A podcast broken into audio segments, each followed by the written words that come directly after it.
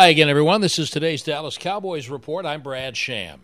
Week three of the Cowboys training camp in Oxnard kicks the evaluation process into high gear with a trip to Denver midweek for a practice and a preseason game. For a team that hasn't drafted safeties high in a while, that may have become the strongest position group on the team. Although secondary coach Joe Whitt won't quite go there yet. When we got here on DQ and myself, we didn't want to have a post safety and a, a down safety. We wanted to have guys that can play multiple positions.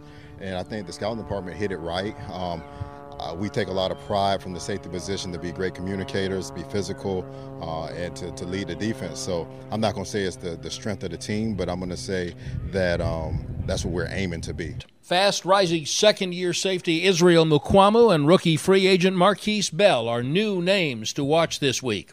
That's today's Cowboys Report. I'm Brad Sham.